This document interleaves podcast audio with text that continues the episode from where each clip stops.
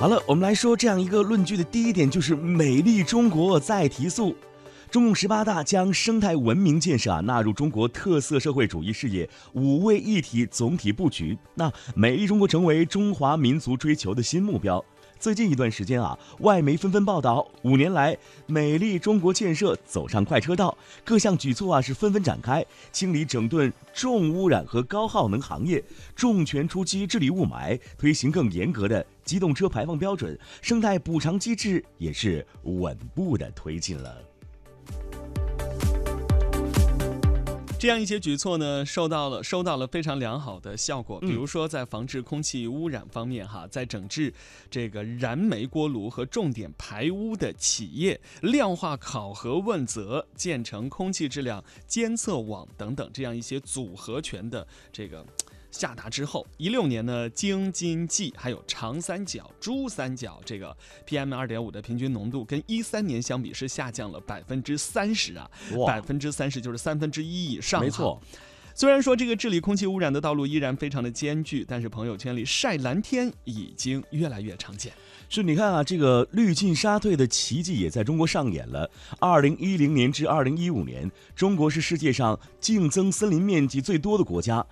年均增加超过 一点五万平方公里，中国的荒漠化面积啊，从上世纪末年均扩展一万多平方公里，转为目前年均缩减为两千四百二十四平方公里。嗯，对此啊，中国环境保护部的部长李干杰表示，过去五年是中国生态文明建设和生态环境保护力度最大、举措最实、推进最快、成效最好的时期了。是。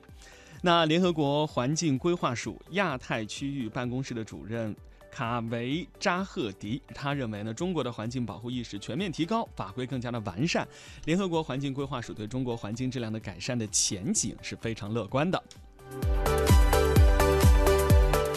哎，我们都说啊，中国美还要和世界一起美的论据之二呢，就是美丽中国有保障。嗯。美丽中国的稳步推进啊，离不开顶层设计、政策法律以及环境问责配套投资，以及基础设施及技术进步等多方面的保驾护航。是。呃，过去五年哈，中央层面是审议通过了四十余项的生态文明和环境保护的具体改革方案。那一五年呢，被称作为史上最严的这个新的环境保护法实施了。为了保障美丽中国，编织起了一个制度的保护网。哎，而一六年呢，中国是共立案查处了环境违法案件十三万多起啊。是，众所周知啊，水呢是生态文明建设中的重要方面。在前些年啊，太湖、蓝藻等事件之后啊，二零一六年，呃，我国全面推广了河长制啊，河长制，更正一下，河长制，给江河湖海啊配备了污染防治的负责人啊，责任人啊。这个河长负责呢，是对相关水域的治理、保护、监督和协调。相关举措引起了路透社以及埃菲社和南华早报等国际主流媒体的相关关注啊。嗯。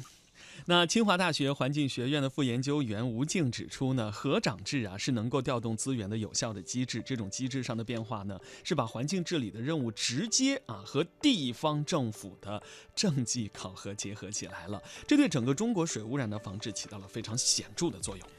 此外呢，绿色政策和新技术的应用也是相辅相成的，哎，相互推动。吴静团队研发的水污染预警逆源仪，可以在河长的考核断面上监测和预警水污染，并通过分析排放指纹搜集企业偷排证据，也在多地来进行推广，被列入二零一七年国家重大仪器专项指南，还有可能哎推广到外国去。嗯。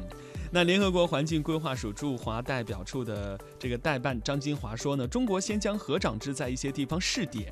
然后再将这个试点的经验呢升华提炼，从而形成了国家政策。这种从下到上，再从上到下的创新性的机制是很值得研究的。